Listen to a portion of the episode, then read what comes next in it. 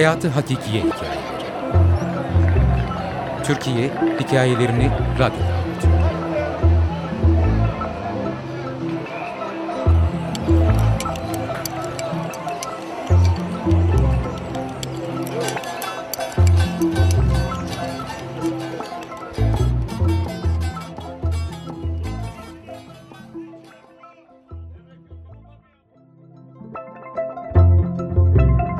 Yerim dar.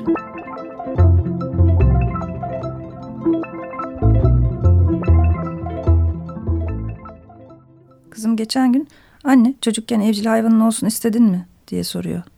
Evcil hayvan mı? Benim çocukluğumun geçtiği evde her hayvan vardı zaten.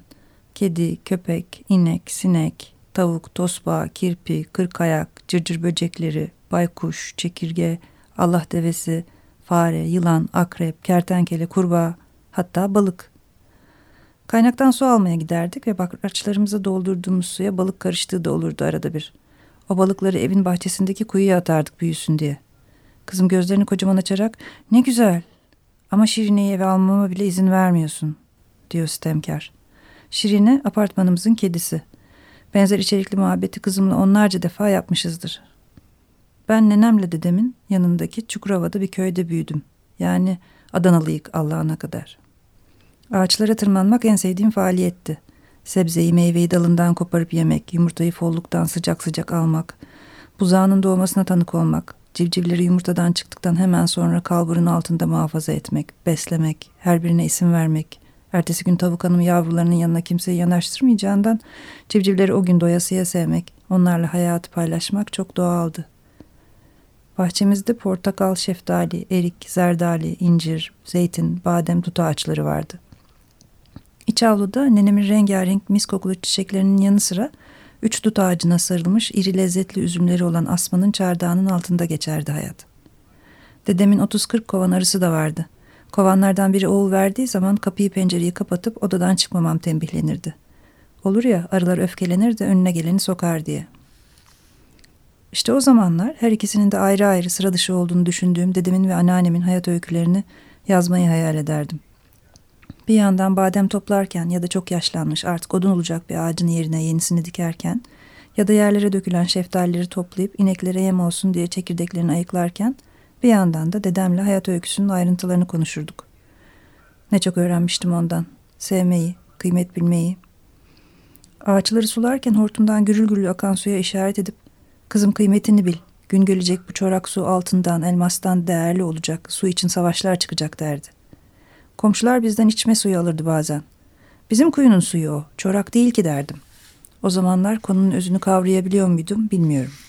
Evin kireç badanalı duvarında seyirten minik kertenkelenin kuyruğu koptu diye üzüldüğümü görünce kuyruğun yeniden büyüyeceğini, toprağa çapalarken ikiye bölünen solucanın her parçasının yaşamaya devam edeceğini, bahçenin kerpiç duvarında beliren bu kalemunun, vahta bakan derlerdi oralarda, renk değiştirebildiğini dedem göstermişti bana.''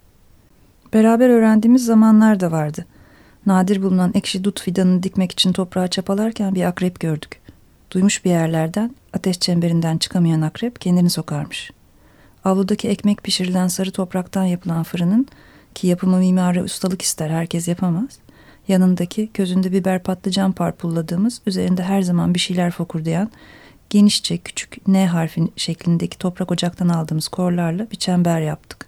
Çemberin ortasına akrebi koyduk. Akrep yılmadan çabaladı çemberden çıkmak için. Sonunda iğnesini batırdı kendisine. Bir canlının ölümüne sebep olmuştuk. İnsan denen canlı bu kadar acımasız işte. Ben bile. Civcivken sevmeye kıyamadığımız tavuklar kesilirdi. Her kurban bayramı öncesi bir hafta evde beslediğimiz güzelim koyun gözlerimizin önünde bayram sabahı kesilirdi. Bir tanıdığın adı zikredilirdi seladan sonra.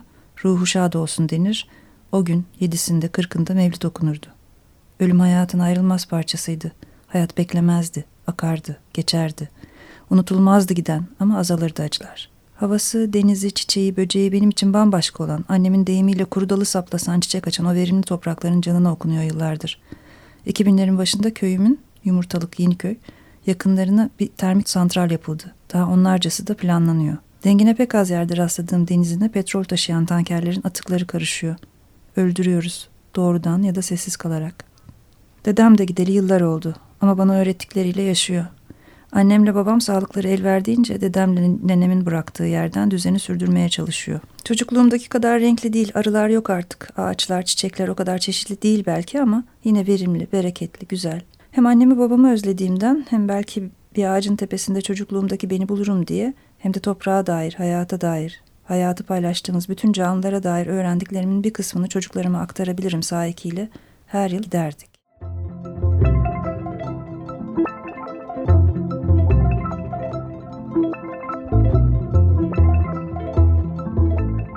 26 Kasım 2009 Bayram Arifesi. Servisteyim. Yolculuk ne zaman diyor arkadaşlardan biri. Akşam 4-5 gibi çıkarız diyorum. Annemler çok sevinecek. Haberleri yok. Niyetimiz yoktu. Son dakika karar verdik. Oğlum dayısıyla birlikte bugün kızımı da yuvadan alacaktı. 14.30 gibi evdeyim. Sevgili sevgilim de geliyor. Kardeşimle birlikte araba kiralama işini hallediyorlar. Son hazırlıklar yapılıyor. Tatil üç gün ama yol uzun. Sevgilim tedbirli adam. Ne olur ne olmaz. Çocuklar için ilaçlar, yedek kıyafetler. Hazırız. Kardeşim de geliyor bizimle. Yola çıktık. Çok uykum var. Yıllardır uykusuzum sanki. İstanbul'dan çıkmadan uyumaya başlamış olmalıyım. Gözümü açıyorum. Gözlerimi kamaştıran, tepemde her şeyi soluklaştıran beyaz ışık. Doğrudan ışığa baktığıma göre yatıyor olmalıyım. Etrafıma bakınıyorum. Yeşil ya da beyaz giysili insanlar dolaşıyor. Evde olmadığım kesin.'' Neredeyim acaba? Sevgilim? Çocuklar? Birden bir hareketlenme oluyor bana doğru. Kısa bir süre sonra birileri daha geliyor. Hastanedeyim. Bana sorular soruyorlar. Bir heyecan, bir telaş. Birine bir şey mi oldu acaba? Sevgilim geliyor. Çocuklar iyiymiş. Köye gitmişler. Daha fazla konuşamıyoruz. Müşahede altındaymışım. En son Nide Ağaçlı'da mola vermiştik. Sonra bir benzinciye uğradık. Sonrasını hatırlamıyorum. Çocuklar Adana'da olduğuna göre saatlerdir burada olmalıyım. Nefes almakta zorlanıyorum. Sürekli öksürmemi telkin ediyorlar ama ara sıra tıkanıyorum. Sonradan adının Erdinç olduğunu öğrendiğim doktor boğazıma borular sokarak biraz rahatlamamı sağlıyor. Erciyes Üniversite Hastanesi'ndeymişim. Yoğun bakımda. Günlerden pazartesi, 30 Kasım. Dört gündür komadaymışım. Her şey hazırlıklı olmasını söylemişler sevgilime ama yılmamış. 2-3 dakika elimi tutmak için saatlerce kapılarda beklemiş.'' Doktorlar izin yok dese de çocukların sesini dinletmek için güç bela izin koparmış. Uzaktan da olsa görebilmek için asistanlara, hemşirelere, temizlik görevlilerine dil dökmüş. Zor zamanlar. Akciğerlerimde doku ve kan toplanması olmuş kaburga ve omurga kırığına bağlı olarak. Kırık dediğin nedir ki kısa sürede toparlanırım herhalde.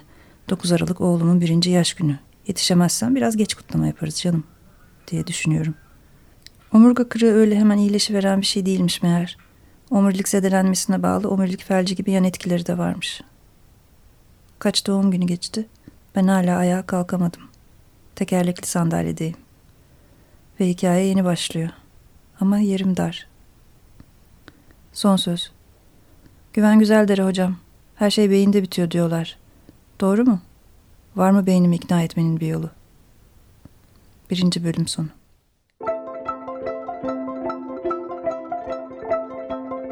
Yerim Dar Yazar Hatice Coşkun Editör ve okuyan Deniz Altınay